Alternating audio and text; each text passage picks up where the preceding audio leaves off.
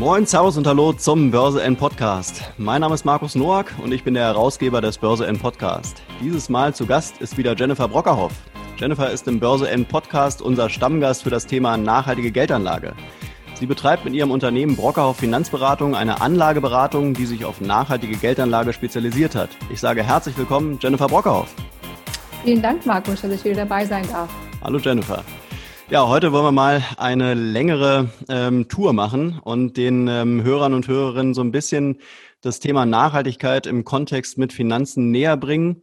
An der Stelle, glaube ich, muss man wirklich dazu sagen, ähm, es wird wirklich ein bisschen, oder wir müssen ein bisschen weiter ausholen. Ich äh, nehme es wahr, dass die dass die Hörer schon äh, eher vielleicht so die Aktien-News haben wollen und konsumieren möchten. Ähm, aber da es ja jetzt ein Podcast ist zum Thema nachhaltige Geldanlage und nicht nur zum Thema Aktien, ähm, wollen wir uns wirklich mal ähm, mit dir an dem Thema Nachhaltigkeit und Finanzen abarbeiten und beginnen, wir haben ja eine Folge schon gemacht, beginnen noch relativ weit vorne. Von mhm. daher die erste Frage, was ist eigentlich nachhaltig und wer darf sich so nennen? Mhm. Eine sehr gute Frage, weil gerade im Bereich der Finanzen ist es so, dass es keinen geschützten Begriff gibt, was nachhaltig ist und wer sich überhaupt auch wirklich so nennen darf. Das ist anders als in der Lebensmittelindustrie wo wir zum Beispiel ein Bio-Siegel wiederfinden und daran erkennen wir, okay, diese Mindeststandards müssen gegeben sein, damit ein Produkt oder ein Gemüsesorte oder Obstsorte sich eben Bio nennen darf. Und im Bereich der Nachhaltigkeit, weil wir nach wie vor in den Kinderschuhen stecken, was das Thema in der Beratung angeht, merkt man einfach, dass auch viele Konzerne oder Fondsgesellschaften sich mittlerweile nachhaltig nennen, aber jeder für sich eine eigene Definition herausgestellt hat. Und da gilt es natürlich herauszufinden, was heißt das eigentlich? Mhm. Mhm. Ich habe jetzt gerade äh, diese Woche wahrgenommen, dass beispielsweise, wo du sagst Konzerne, äh, beispielsweise auch ein Unternehmen wie Otto oder auch Chibo, die haben jetzt wirklich das Thema Nachhaltigkeit bei sich auf die Startseite gepackt. Ja, also auf der Chibo-Seite mhm. ist jetzt wirklich auf der Startseite ganz groß prangt da das Wort Nachhaltigkeit. Da kann man sich zu belesen, kann schauen, welche Produkte sind bei Chibo alle nachhaltig. Das gleiche passiert bei Otto. Da gibt's jetzt mittlerweile, glaube ich, Otto Products und das sind nur nachhaltige Produkte. Ähm, mhm. das macht natürlich so den Konsum und das Leben sicherlich einfacher. Würdest du aber so weit gehen, dass eben diese Konzerne, es können ja, können ja, ähm, können ja die unterschiedlichsten sein, dass, dass viele von denen schon am Ende des Tages nicht so ganz ernst damit meinen? Hm, das würde ich jetzt nicht pauschal unterstellen wollen, aber für Konzerne, die von der Historie her eher vielleicht nicht wirklich in eine nachhaltige Schublade zu stecken sind, kann man tatsächlich überlegen, geht, handelt es sich hier mehr um das Thema Greenwashing. Das ja. heißt, äh, man pinselt sich grün an und man suggeriert, dass man Pionier ist und dass man äh, intrinsisch motiviert ist, Nachhaltigkeit und eben eine nachhaltige ähm, Lebensweise voranzutreiben. Äh, das ist natürlich einerseits problematisch. Auf der anderen Seite finde ich das auch nicht immer gelungen, wenn man Firmen, die in einer Transformation äh, sich befinden, grundsätzlich äh, sagt, die sind in keinster Weise nachhaltig und die sollen einfach nicht so tun. Ähm, man sollte natürlich Firmen die Chance geben, sich eben auch umstellen zu können. Aber die Frage ist natürlich, gilt es jetzt mehr als Marketing-Gag und weil es gerade den Mainstream erreicht hat oder haben diese Firmen tatsächlich langfristig die Motivation, komplett äh, Produktionswege, ähm, auch die sozialen Themen wie wie werden Produkte hergestellt und so weiter zu verändern? Und das äh, wage ich momentan zu, teilweise zu bezweifeln. Da müssen die Firmen wirklich äh, nachliefern und beweisen, dass es tatsächlich so ist. Mhm. Ich glaube, an der Stelle ist es jetzt natürlich für den, für den Anleger und die Anlegerin schwer, die jetzt sagt, äh, wir oder ich möchte in, in nachhaltige Geldanlage investieren. Wie unterscheide ich jetzt wirklich die echt nachhaltige Geldanlage von der, von der vielleicht wirklich gegreenwashten Geldanlage? Ähm, mhm. da gibt's ja, die Unternehmen kommen ja aus den unterschiedlichsten Branchen. Wenn ich mir jetzt ein Unternehmen aus der Solarenergie nehme, dann ähm, habe ich im Prinzip ein, ein, Unternehmen, was per se ja irgendwo aus einer grünen Branche kommt. Da denke ich mal, ist die, ist die, kann die Entscheidung leichter fallen. Wenn ich jetzt aber wirklich so ein Unternehmen nehme, was halt von der Historie, von der Historie kein grünes Unternehmen ist, dann wird's äh, natürlich schwerer und ich müsste mich tiefer einlesen, ähm, ja, wie ist eigentlich der Status quo bei dem Unternehmen. Ähm, ist es deshalb irgendwo schon leichter, dass man auf die typisch grünen Branchen geht und muss man dann gar nicht mehr so sich ins Detail reinlesen? Mhm. Ähm, also wir haben natürlich Branchen, ich sage jetzt einfach mal das ganze Thema fossile Brennstoffe, ob es jetzt Kohle oder Erdöl ist, wo wir genau wissen, ist ein Weitermachen wie bisher wird einfach nicht möglich sein, weil wenn man sieht, wie viel Gigatonnen noch in die Atmosphäre an CO2 äh, geballert werden dürfen, wenn ich das so sagen darf, äh, dann sind die Vorräte und eben auch die Vorkommen, die noch existieren und die noch gefördert und verbrannt werden können, immens größer. Ich glaube, es ist ein Verhältnis von ein Drittel, was noch verbrannt werden kann und was zwei Grad Ziel einhalten zu können und ungefähr zwei Drittel ähm, an Vorkommen, die eben noch nicht verbrannt worden sind. Und wenn man das einfach auch im Hinterkopf behält, dann weiß man, bestimmte Branchen werden in Zukunft leider keine Daseinsberechtigung mehr haben, wenn wir tatsächlich langfristig auf diesem Planeten weiterleben wollen. Ähm, und das ist jetzt einfach auch nicht einfach so dahergesagt, sondern eben auch wissenschaftlich unterstützt. Und ähm, wenn ich mir natürlich andere äh, Konzerne anschaue, wie zum Beispiel die Stahlbranche, die Stahlbranche wird natürlich auch in Zukunft benötigt, weil die Baubranche wird benötigt. Wir brauchen Stahl, ähm, um eben beispielsweise äh, Bauvorhaben umsetzen zu können. Und da ist natürlich die Frage, wie schafft das so eine Branche CO2 zu verringern. Und da spielt äh, gerade bei Thyssen als Beispiel das Thema Wasserstoff eine immens große Rolle. Ähm, auch da muss man natürlich auch schauen, welche Branchen sollen und können in Zukunft noch, äh, sollten vorhanden sein, immer unter Berücksichtigung natürlich der gesamten Arbeitsplätze und welche neue Branchen und Firmen werden entstehen und natürlich auch neue Arbeitsplätze, die diese äh, auch dann ersetzen sollen. Mhm. Die Transformation, die geht natürlich an vielen Stellen jetzt auch vielen schon viel zu schnell. Wenn wir jetzt mal die Automobilbranche nehmen, da hat sich natürlich äh, so ein, ja, im Prinzip die, die ähm, vorher Ottomotoren, auf einmal ähm, ist der Anteil der Elektromotoren äh, schon wirklich stark gewachsen. Ähm, die, ich glaube, die Zulassungszahlen im letzten Jahr waren ja dann schon zweistellig. Mhm. Äh, und die Förderungen sind natürlich Wahnsinn und äh, klar, da gehen natürlich viele Arbeitsplätze verloren. Ähm, wenn man aber auch gerade so ein Thema, nehmen wir mal wirklich das Thema Elektromobilität, was ja ein grünes Thema ist, äh, mhm. wenn man das näher sich anschaut, dann merkt man ja auch, dass die Elektromobilität nicht in Gänze nachhaltig ist. Ja, es gibt ganz mhm. viele Stellen, die eben nicht nachhaltig sind. Äh, genau. Äh, und auch da könnte man, wenn man kritisch wäre, könnte man ja sagen, okay, es ist zwar irgendwo auch grün gelabelt und natürlich steckt da viel Nachhaltigkeit drin, aber wenn ich jetzt äh, da wirklich äh, konsequent sein will, dann ist auch das kein grünes Produkt, also kann ich auch da nicht investieren. Da stehe ich ja vor einem Riesendilemma. Also was mache ich als Anleger? Mhm. Mhm.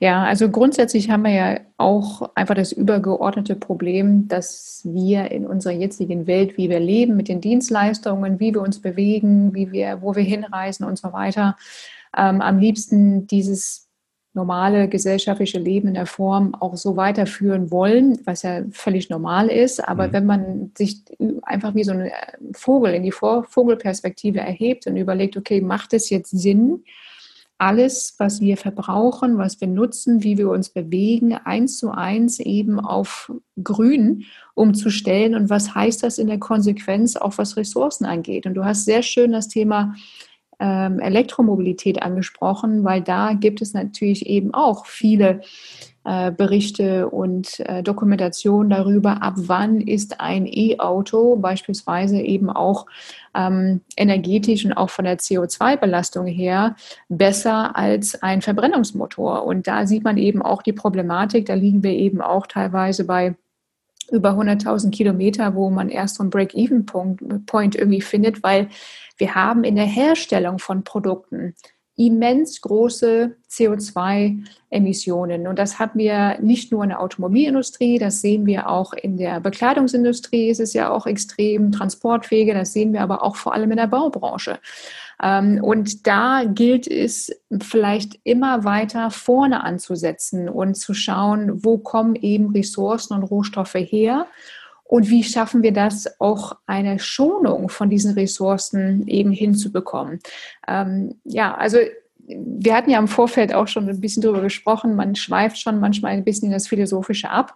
Trotzdem finde ich es wichtig, dass wir heute einfach auch ein paar Anhaltspunkte geben, worauf kann ein Anleger achten, beziehungsweise ähm, welche Hilfestellungen wären vorhanden. Und das wäre aus meiner Sicht zum Beispiel dieses Thema ähm, vielleicht Eco-Labels, die es schon, also es gibt drei für den deutschen Raum.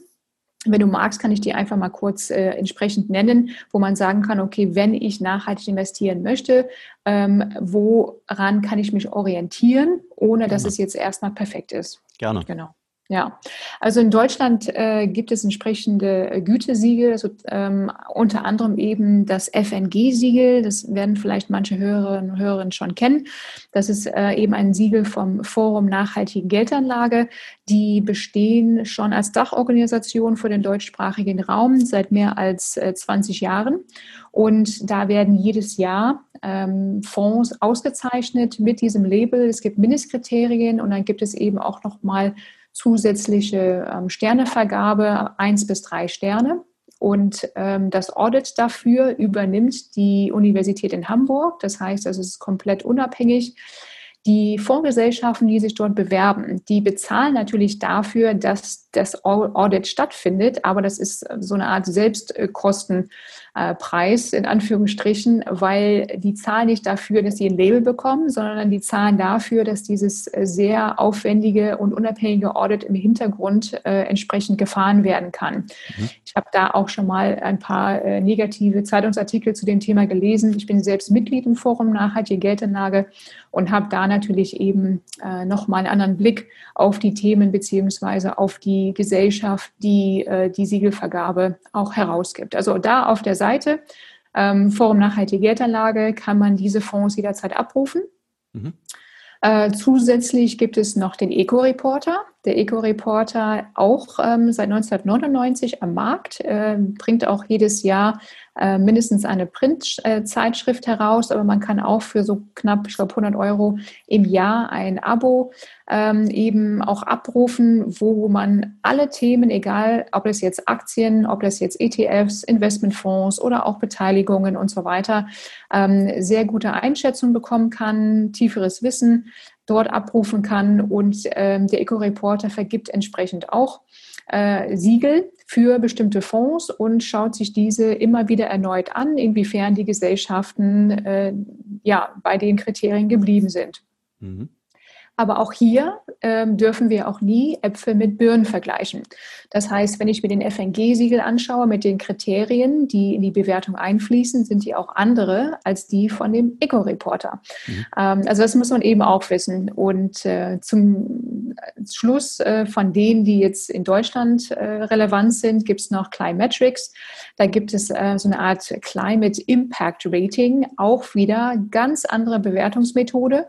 Äh, aber die hilft natürlich hier mehr zu schauen, was für eine Wirkung ähm, kriegt man hier auf der ähm, Klimaebene entsprechend hin. Also hier werden ganz andere Bewertungskriterien vorausgesetzt, um ähm, hier ein Siegel äh, zu vergeben. Insgesamt auf EU-Ebene gibt es ja äh, verschiedene. Ähm, ich glaube, seit 1990 sind die allerersten auf den Markt gebracht worden. Und äh, die EU arbeitet auch daran, jetzt äh, auch langfristig auch ein Label herauszubringen. Aber da gibt es natürlich viele Streitpunkte, was in so einen Katalog reinfließt. Gerade das Thema Atomkraft, das kennt man, glaube ich, als sehr prominentes Beispiel wie unterschiedlich Länder wie Deutschland und Frankreich das Thema sehen. Frankreich sieht Atomkraft natürlich eben als nachhaltig an, Deutschland nicht aufgrund des Endlagerproblems. Mhm. Ja.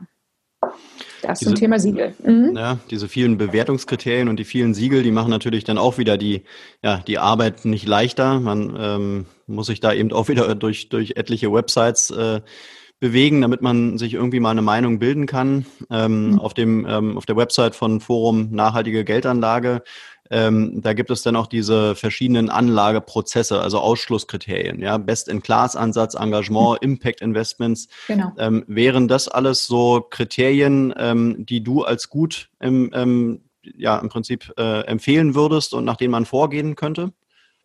Mm, also grundsätzlich ist das auch wiederum eine Orientierungshilfe. Mhm. Und äh, da hilft es natürlich zu wissen, was heißen diese verschiedenen Kürzel. Also wenn ich mir das Thema Ausschlusskriterien nehme, gut, wie der Name schon sagt, dass, dass bestimmte Dinge komplett ausgeschlossen werden. In der Regel sind das äh, Dinge wie Rüstungskonzerne, die ähm, Streubomben und so weiter äh, produzieren oder eben auf das Thema Kohle. Äh, Kohleförderung, ähm, genauso wie das Thema sehr prominent Tabak, Alkohol, Pornografie, mhm. äh, die ja häufig eben auch als Ausschlusskriterien genommen werden. Oder man sagt, ähm, weil es gibt ja eben auch Mutterkonzerne und Tochterkonzerne und dann gibt es manchmal eben auch Zulieferer und es ist natürlich extrem schwierig, den letzten Zulieferer von einem Zuliefererunternehmen rauszufinden, dass manche Gesellschaften sagen, okay, wir haben hier eine Grenze, dass maximal zum Beispiel fünf Prozent ähm, von äh, einem Fonds, äh, die Unternehmen, die dort vorhanden sind, äh, in diesen Branchen vorhanden oder vertreten oder indirekt investiert sein dürfen. Mhm. Weil dieses 100, 100, 100-prozentige, das wird extrem schwierig. Wir dürfen auch nie vergessen, dass wir auch eine breite Streuung immer im Auge behalten müssen. Das heißt, je enger ich natürlich eben meinen grünen Horizont stelle, umso weniger Investitionsmöglichkeiten bleiben mir. Und das das ist ja eben auch die, die, Grundregel, dass man nie alle Eier in einen Korb natürlich legt. Und da muss man natürlich auch aufpassen, ähm, je strenger ich die Kriterien setze, äh, umso mehr äh, geht mir mein Anlagevolumen ähm, und da, wo ich investieren kann, äh, das wird einfach immer mehr eingeschränkt. Mhm. Jetzt ist natürlich das nächste Problem, dass äh, wenn ich mir mal so ein paar Unternehmen rauspicke, die vielleicht für mich sympathisch sind und wo ich vielleicht auch die ja die Firmenhistorie ein bisschen besser kenne, die sind im Zweifelsfall ähm, nicht an der Börse notiert äh, und die kann ich auch nicht in irgendeinem typischen oder die sind auch nicht in irgendeinem Fonds. Äh, wie kann ich also die, sagen wir mal, wenn ich da wirklich Lieblingsunternehmen habe, vielleicht auch aus der Modeindustrie, wo ich ähm, als Konsument ein bisschen mehr Zugang zu habe, ähm, was kann ich da machen, ähm, dass ich dann trotzdem mein Geld in solche Unternehmen anlegen kann? Oder bin ich am Ende des Tages wirklich abhängig von der Börse und von irgendwelchen Fonds? Gut, mit Investmentfonds hat man natürlich immer den großen Vorteil, äh, dass, oder bei ETFs von zum Beispiel, dass da von vornherein entweder ein Index äh, repliziert wird oder bei Fonds, dass dann eben Werte, in der Regel sind zwischen 50 und 150 Einzelwerte pro Fonds, äh, eben investiert sind und man sich selber nicht darum kümmern muss, wie sieht die Lage des Unternehmens aus, wie ist das Reporting, ähm, gibt es irgendwelche Dinge, die dazu führen, dass vielleicht äh, der Aktienkurs in Zukunft ähm, fallen könnte und so weiter und so fort, oder soziale Themen, ähm, Produktionswege, wenn die veröffentlicht werden, kann das natürlich auch dazu führen, dass äh, Menschen sich eben auch abwenden äh, von bestimmten ähm, einzelnen äh, Konzernen und von Firmen. Einzelwerte zu investieren kann man machen, ist aber aus meiner Sicht äh, immer nur für diejenigen geeignet, die tatsächlich auch Zeit und Lust haben, sich mit den Kennzahlen der Unternehmen auseinanderzusetzen. Mhm. Egal, ob wir jetzt konventionell oder nachhaltig investieren, äh, die Kennzahlen bleiben ja da für die Investitionsentscheidung immer gleich. Ähm, ja, also das ist eben die Thematik wenn man natürlich eben auch in unserem normalen Alltag vielleicht nicht jeden Tag mit Finanzen zu tun hat und äh, nicht auch die Zeit hat, äh, wöchentlich eben äh, sich die Unternehmenskennzahlen ähm, durchzulesen, die neuen Nachrichten und eben auch das Portfolio selber zusammenzustellen. Also nicht zu sagen, okay, ich nehme jetzt äh, statt ein, äh, fünf verschiedene Fonds oder eine Honorarvermögensverwaltung, wo 20 verschiedene drin sind. Ich suche mir einfach 20, 30, 40, 50 oder von mir aus auch 100 einzelne Aktien raus. Ist das natürlich eben auch ähm, eine gewisse Arbeit, die man leisten muss, ähm, um den Überblick nicht zu verlieren. Also ist immer die Frage, was einem selber äh, liegt. Mhm. Der durchschnittliche Anleger ist wahrscheinlich schon so, dass er sagt, okay, ich habe jetzt noch eine Stunde in meinem Feierabend, wo ich mich mit, mit solchen Sachen auseinandersetzen kann. Äh, klar, durch die, durch die neuen äh, Apps, die es da gibt, äh, die machen einem natürlich schon irgendwie die Arbeit ein bisschen leichter, weil man eben nicht mehr den Rechner aufklappen muss. Im Zweifelsfall hat man wirklich alles in seinem Handy und kann da wild äh, hin und her investieren. Ähm, da sind natürlich äh, Investmentfonds und ETFs irgendwo eine schöne Sache, weil auch die ETFs machen mir die Arbeit äh, am Ende des Tages leichter. Ähm, wir hatten das Thema ETFs, also nachhaltige ETFs, äh, hier schon ein paar Mal im Podcast und ich glaube, auch mhm. wir hatten uns dazu schon mal unterhalten. Mhm. Äh, der Status quo, ich hatte mich auch, wie gesagt, da schon mit unterschiedlichen grünen Banken äh, zu unterhalten, die ähm, haben alle äh, die, ähm, den Standpunkt momentan, dass es keine nachhaltigen ETFs gibt und zumindest in, in deren Portfolios sich auch keine äh, befinden. Ähm, ist es denn wirklich so, dass ich da, dass ich da keine Möglichkeit habe, in irgendeinen ETF zu gehen, weil sie alle nicht grün sind? Weil es gibt ja auch ETFs jetzt beispielsweise in der äh, in dem, im Bereich erneuerbare Energien, da würde ich ja schon so weit gehen, dass das schon so eine Art nachhaltige ETFs sind. Mhm. Also es gibt jetzt nach und nach immer neue ETFs, die auf den Markt kommen, die schon hellgrüner sind bzw. grüner werden. Mhm. Die Masse ist aber konventionell. Das mhm. muss man einfach dazu sagen. Es gibt eben äh, bestimmte äh, ETFs, die äh, bestimmte Kürze beinhalten wie ESG, also dieses Environmental, Social and Governance, also wo Umwelt, soziale und Unternehmenskriterien mit einfließen. Aber auch da muss man wissen, ESG ist ja auch wiederum kein Freifahrtschein zu sagen, okay, das Ding ist jetzt grün, sondern die Firma, die Investmentfirma entscheidet selber, was heißt ESG in unserem Bewertungskatalog. Ja. Und da, das kann natürlich eben auch heißen, okay, wir machen jetzt ESG und das Ganze ist jetzt äh, ähm, Best in Class, also eben die, der Beste einer Branche befindet sich dann nach wie vor in diesem ETF und dazu gehören ganz auch Branchen wie Erdölkonzerne, wie äh, das ganze Thema Rüstung und so weiter. Also ist immer die Frage, ähm, ist einem das selber grün genug? Dann ist es fein. Äh, wenn man sagt, nee, also bestimmte Firmen möchte ich einfach pauschal ausschließen, äh, dann ist man mit ETFs momentan relativ schlecht bedient. Mhm, mh. Jetzt hattest du mir im Vorfeld äh, im Prinzip zwei Fragen mal mit auf den Weg gegeben. Die eine ist, äh, was ist deine eigene Definition von nachhaltig? Und die zweite, die sich direkt da anschließt, ähm, ist What's your green? Ähm, mhm. Wenn man das für sich selber beantwortet, ähm, mhm. ist man dann äh, irgendwie auf einem guten Weg, weil man weiß dann schon, was man so ungefähr will und, und dann fallen einem auch die passenden Produkte in Schoß? Ja, so ungefähr. Also da, da, ist natürlich auch die Schwierigkeit, wenn man, wenn ich diese Frage stelle in meinem Beratungstermin, ähm, dann haben die wenigsten sofort aus wie aus der Pistole geschossen. Ähm, das heißt für mich A, B, C, D, E, F, G. Mhm. Sondern es ist, läuft man oft anders, wo es dann erstmal fragt, okay, was kann ich da überhaupt umsetzen? Was, was geht eigentlich? Und dann denkt man, okay, alles klar, ich zähle so Sachen auf wie Rüstung wie Kohle, äh, wie Erdöl, wie ähm, Kinderarbeit und so weiter und so fort, heißt es, nee, das will ich auf gar keinen Fall. Und auf, um Gottes Willen, meine Altersvorsorge bespare ich jetzt äh, und das auf dem Rücken von mhm. eben äh, soziale oder eben Umweltkriterien, die eben nicht sonderlich positiv sind. Das wollen die allermeisten Menschen nicht. Und, und da ist auch wieder so ein Kasus Knacktus, warum ist es bisher so gewesen, dass die wenigsten Menschen sehen können, worin sie tatsächlich investieren. Da sind wir wieder bei der Vogelperspektive. Ich erhebe mich und sage, okay, in welcher Art und Weise wird mein Geld investiert, auch wenn ich in einer Versicherung, in einer vermeintlich konservative Versicherung einzahle. Dieses Geld ist ja nicht irgendwo im Keller, äh, irgendwo gebunkert, sondern äh, das wird ja investiert von den Versicherungsgesellschaften. Und auch da ist einfach in der Vergangenheit viel zu wenig darüber berichtet worden, wie investiert wird. Das heißt also, wenn wir zurückkommen auf deine, deine Frage, was, what's your green? Also was verstehst du selber unter nachhaltig? finde ich es einfach gut, wenn der Berater oder man selber hm, so einen Fragebogen für sich äh, zusammenstellt, wo dann wirklich steht, okay, ich check einfach mit so einer Liste ab, das ist mir wichtig, das ist mir unwichtig.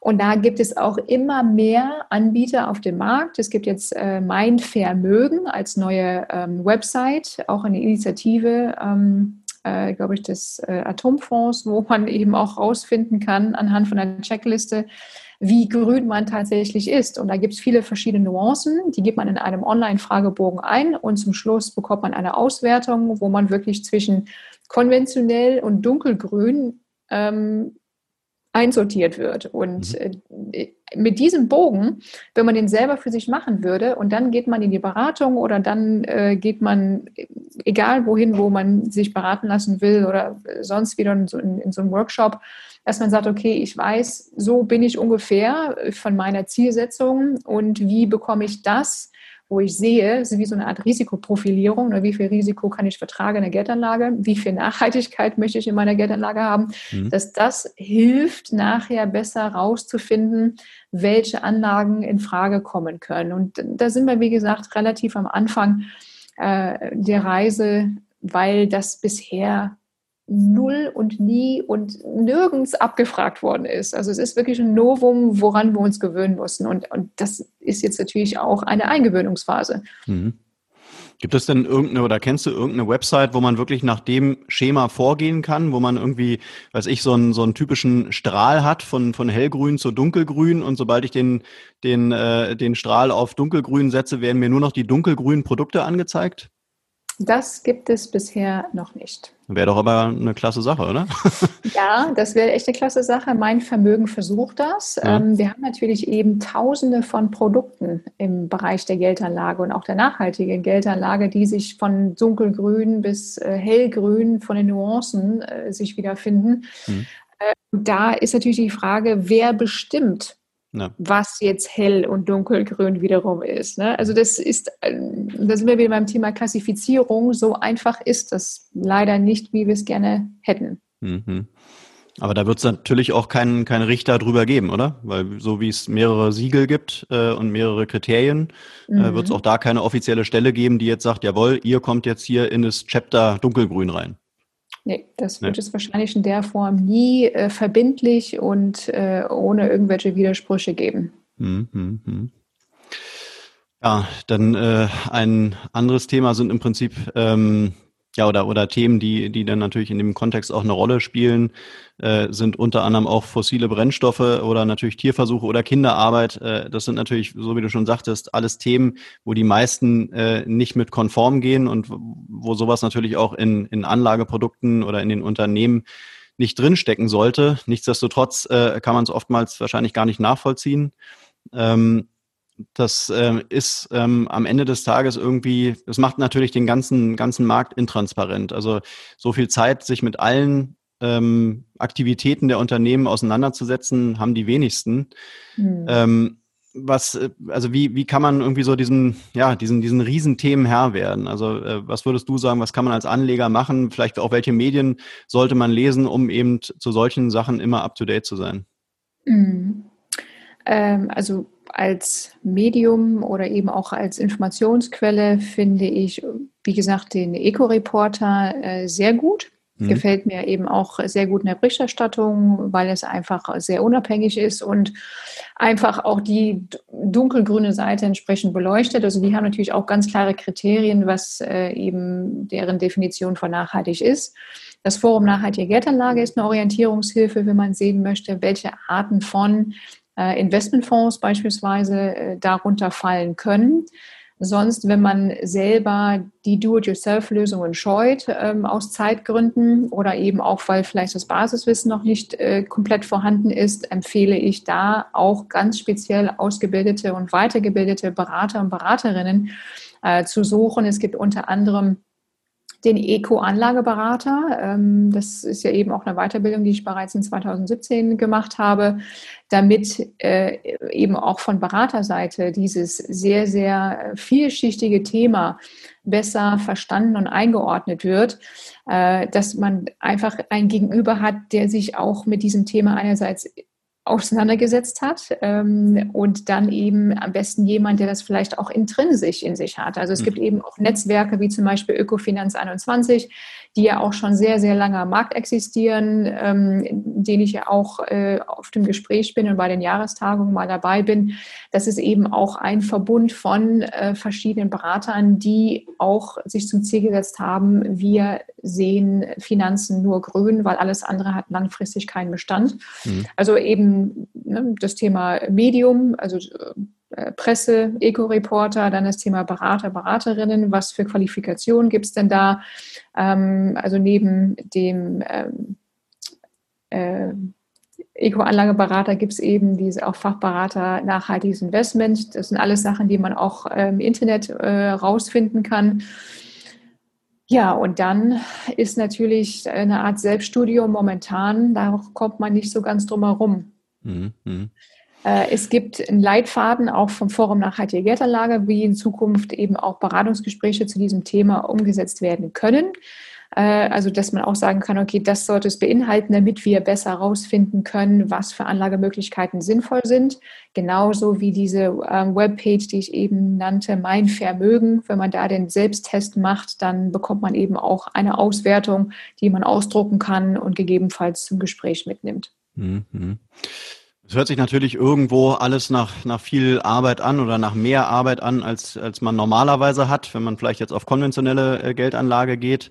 Ähm, mhm. ich glaube, so eine gewisse intrinsische Motivation muss natürlich der grüne Anleger schon irgendwie mitbringen.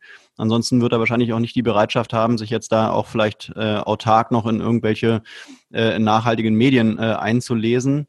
Ähm, letztendlich ist es natürlich irgendwo auch da wieder dieser ganze, nennen wir es mal, Nachhaltigkeitstrend. Ähm, mhm der letzten Jahre äh, der, ähm, ja, der Bürger oder die Bürgerin und der Anleger, die müssen natürlich irgendwo schon auch da das Thema mitgehen. Ja? Ähm, von Seiten der Politik kommt sicherlich immer noch zu wenig. Ähm, mhm. Es ist einfach kein, äh, es ist kein, kein Must. Du, du, du kannst auch dein Geld immer noch anlegen, ohne eben auf diese Kriterien äh, Wert zu legen, was, was schon irgendwo auch eine, ja, eine, eine gewisse, ähm, ein gewisses Problem darstellt. Ähm, es ist aber auch so, ähm, beispielsweise normale Medien äh, wie, ja, nimm wir mal das Handelsblatt, die gehen ja mittlerweile auch auf Nachhaltigkeit. Ja? Also auf der einen Seite wird das Thema Nachhaltigkeit auch im Finanzkontext äh, wird immer größer und immer relevanter. Auf der anderen Seite kann man aber immer noch sagen, ich muss da eigentlich keinen Wert drauf legen, weil wenn ich nur auf die Rendite gucke, dann bin ich eigentlich vielleicht bei anderen Titeln oder sowas besser beraten.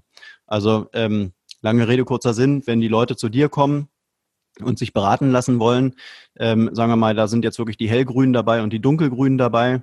Ähm, wie sieht so ein Gespräch ganz am Anfang aus? Also wie würdest du da rangehen? Was sind so vielleicht, wie lange dauert auch sowas? Ähm, und ähm, ja, ähm, wie geht's da, wie geht's da los? Mm. Also im Grunde geht es ähm, gleich los, egal ob jemand konventionell oder nachhaltig anlegen möchte. Das heißt, am Anfang gilt es natürlich herauszufinden, wie sind die gesamten finanziellen Verhältnisse, wie sind äh, die Kenntnisse und Erfahrungen allgemein im Bereich der Wertpapiere, die natürlich da abgefragt werden müssen, was für ein Risikoprofil hat man. Also ich nutze da eben auch ganz gerne ähm, eben auch einen Online-Fragebogen. Äh, der, äh, wo man relativ schnell einfach auch ermitteln kann, okay, was bin ich einfach ähm, grundsätzlich, welches Risiko möchte ich denn eingehen? Das sind 25 Multiple-Choice-Fragen mit einer ähm, Auswertung, die sehr gut dienen als Gesprächsgrundlage, ähm, weil viele Menschen sich oft nicht mit Risiken am Anfang auseinandersetzen, sondern viele sind vielleicht jetzt auch durch die sehr positive Börse in den letzten sechs Monaten äh, sehr äh, bemüht und möchten ganz gerne auch an diese positiven Börsenentwicklungen äh, teilhaben. Äh, und deswegen ist es immer wichtig, da zu wissen, okay, wie sieht nachher das Thema Risiko aus und was passiert, wenn die Börse eben nicht wie jetzt, äh, so wie es jetzt gerade aussieht, eine Einbahnstraße ist, sondern vielleicht doch auch zwischendurch mal ordentlich korrigieren kann. Mhm. Das heißt also, egal ob konventionell oder grün, die ersten Schritte sind immer die gleichen und dann danach kommt diese Frage und die Fragebögen von mir, was, also möchte man überhaupt äh, nachhaltig investieren, weil es ja immer noch keine gesetzliche Pflicht ist, das abzufragen. Und dann auch die Frage, was heißt das für denjenigen. Und dann gehen wir meistens eben verschiedene Branchen und besti bestimmte Punkte durch, wo man einfach sehen kann, okay, äh, bestimmte Themen sollen auf gar keinen Fall vorhanden sein oder eben auf jeden Fall äh, mit berücksichtigt werden. Und das erlebe ich nach wie vor sehr differenziert in meinen Beratungen. Äh, viele fragen grundsätzlich äh, nach Nachhaltigkeit nach oder wenn ich sage, das ist grundsätzlich möglich, dann sind manche überrascht und sagen, es war mir gar nicht klar, dass man das irgendwie berücksichtigen kann. Ähm, also da gibt es viele Wege, die äh, sinnvoll sein können, aber äh, die Basics bleiben trotzdem immer identisch. Mhm. Ist es denn so, dass man ähm, noch oder, oder dass es momentan nur in Anführungszeichen Anbieter wie dich gibt, die sich da wirklich auf Nachhaltigkeit spezi spezialisiert haben? Oder ähm, ist es mittlerweile schon auch so, äh, dass die konventionellen Banken da mittlerweile auch eben einen Markt entdeckt haben äh, und äh, auch in die Richtung Beratung machen? Absolut. Also ja. das äh, merken wir, dass äh, alle konventionellen Banken mhm. ähm, hinter sind, eben auch nachhaltige Produkte anzubieten. Ich finde es manchmal schon sehr ähm, ja, ein bisschen bedenklich, wenn manche sich so als äh, Nachhaltigkeitspioniere herausstellen. Ähm, Finde ich schon sehr witzig. Aber ja. gut, ähm, das ist einfach auch das Thema Marketing. Keiner will jetzt derjenige sein, der ganz zum Schluss auf äh, diesen Zug aufgesprungen ist. Wichtig ist es wirklich, dass äh, jetzt nicht nur irgendwelche Baumpflanzaktionen irgendwie dabei rumkommen, sondern dass tatsächlich die Portfolien verändert werden, wie investiert wird, verändert wird und äh, was eben nicht mehr weiterfinanziert wird. Dass diese Dinge angegangen werden und man nicht als, als Marketing-Tool sagt, oh super, wir haben jetzt äh, so und so viel Gelder eingesammelt, jetzt äh, pflanzen wir so und so viele Bäume irgendwo, wo man es nicht nachvollziehen kann und auch nicht weiß, ob diese Bäume in diesen Breitengraden überhaupt dann ein, eine Wirkung erzielen. Ähm, also Marketing-Gags äh, sind gefühlt sehr viel noch vorhanden. Ähm, da muss man näher hinschauen. Ähm, aber keine einzige Bank kann es sich leisten, das Thema Nachhaltigkeit äh, zu ignorieren. Mhm. Okay, dann haben wir jetzt die zweite Folge, ähm, die ja ein bisschen allgemeinerer Natur war zum Thema Nachhaltigkeit gemacht. Ich denke, mhm. danach werden wir auch so ein bisschen ähm, ja, spezifischer in das Thema nachhaltige Geldanlage einsteigen. Ähm, aber auf jeden Fall war es, denke ich mal, ähm, jetzt erstmal gut, dass man wirklich nochmal von, von vorne begonnen hat äh, und die ähm, Hörer auch da ähm, abholt, äh, was Nachhaltigkeit eigentlich insgesamt bedeutet und wie dann eben auch die Schleife hin zum Thema Finanzen gedreht wird. Ähm, mhm. Mir hat es auf jeden Fall viel Spaß gemacht. Ich freue mich auf die nächste Folge mit dir. Ähm, und ähm, ja, hast du vielleicht noch am zum Schluss noch irgendwelche Tipps, wo man vielleicht dann auch ganz allgemein zum Thema Nachhaltigkeit sich da nochmal so ein bisschen belesen kann? Mm, ähm, also wie gesagt, äh, Thema Eco-Reporter, Forum Nachhaltige Geldanlage, dann gibt es eben so ein paar äh, Websites wie, ich glaube, bei äh, Finanztipp oder bei bestimmten Verbraucherzentralen. Da gibt es auch ähm, äh, bestimmte NGOs, wie zum Beispiel Facing Finance, äh, wo man sich einlesen kann, wo man sehen kann, welche Banken und Versicherungsgesellschaften da eigentlich jedes Mal eine rote Flagge gezeigt bekommen. Also diese äh, verschiedenen Informationswege, die geben eigentlich einen ganz guten äh, differenzierten Überblick. Und grundsätzlich würde ich jedem empfehlen, immer zu versuchen, die Vogelperspektive einzunehmen. Also immer eine Ebene oder zwei höher versuchen, auf die Lage zu schauen ähm, um Dinge besser einzuschätzen. Das hilft mir sehr häufig ähm, einfach eine bessere Einschätzung zu bekommen, mhm. weil, äh, wie, wie wir es im Gespräch heute schon gesagt haben, zu, zum Denken, wir stulpen jetzt alles von konventionell auf grün und dann ist alles fein. Ich glaube, da sind wir uns einig, dass das nicht funktionieren wird. Hm. Ich meinte jetzt auch eigentlich eher noch Medien, die wirklich allgemein sind, also nur zum Thema Nachhaltigkeit, gar nicht mehr, gar nicht so ähm, speziell auf den Finanzfokus. Also gibt es da noch irgendwelche Bücher, die du gelesen hast oder, oder Websites, die du halt äh, täglich besuchst, wo es wirklich nur äh, in Anführungszeichen ums Thema Nachhaltigkeit geht und wo man vielleicht auch so ein bisschen in die philosophische Richtung kommen kann? Ähm, also man schweift schon, wenn man das übergeordnet sich anschaut, ins Philosophische tatsächlich herein. Ähm, da gibt es mhm. auch verschiedene Podcasts, die ich höre. Es gibt zum Beispiel den äh, Soziopod.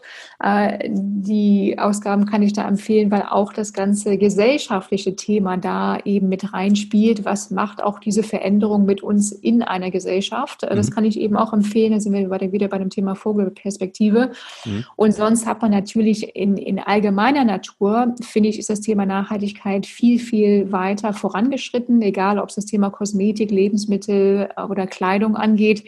Äh, da sehe ich auch auf Social Media sind sehr, sehr große Accounts entstanden. Aber was mir fehlt, ist das Thema nachhaltige Finanzen äh, in der Tiefe. Und ich glaube, dass wir in den nächsten Jahren enorme äh, äh, Channels dazu bekommen werden und äh, neue Social Media Accounts, die hoffentlich dazu beitragen, dieses Thema greifbarer und äh, eben auch besser eine Umsetzung für jedermann zu machen. Mhm.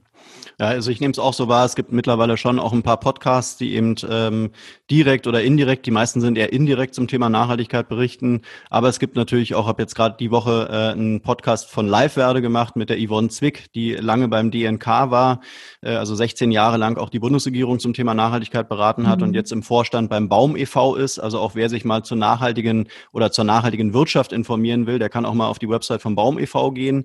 Wir machen natürlich auch bei Livewerder haben wir auch eine, eine wirklich große Bündelung an nachhaltigen Unternehmen über die letzten zehn Jahre aufgebaut. Also es gibt schon Websites, die eben auch äh, dann ähm, ja einfach einen guten Überblick schaffen, wenn man sich mal wirklich zum Thema nachhaltige Wirtschaft informieren will, weil das ist ja letztendlich wirklich das Konstrukt, auf dem alles aufgebaut ist und danach wird es ja im Prinzip erst dann wirklich spezieller. Ähm, mir hat es äh, viel Spaß gemacht mit dir. Super, Markus. Ich danke dir. Bis zum ja. nächsten Mal. Super, danke dir. Ciao. Ciao.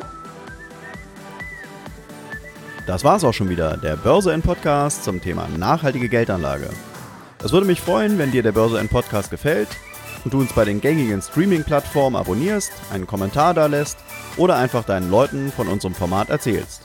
In diesem Sinne, besten Dank fürs Zuhören und bis zum nächsten Mal, euer Markus.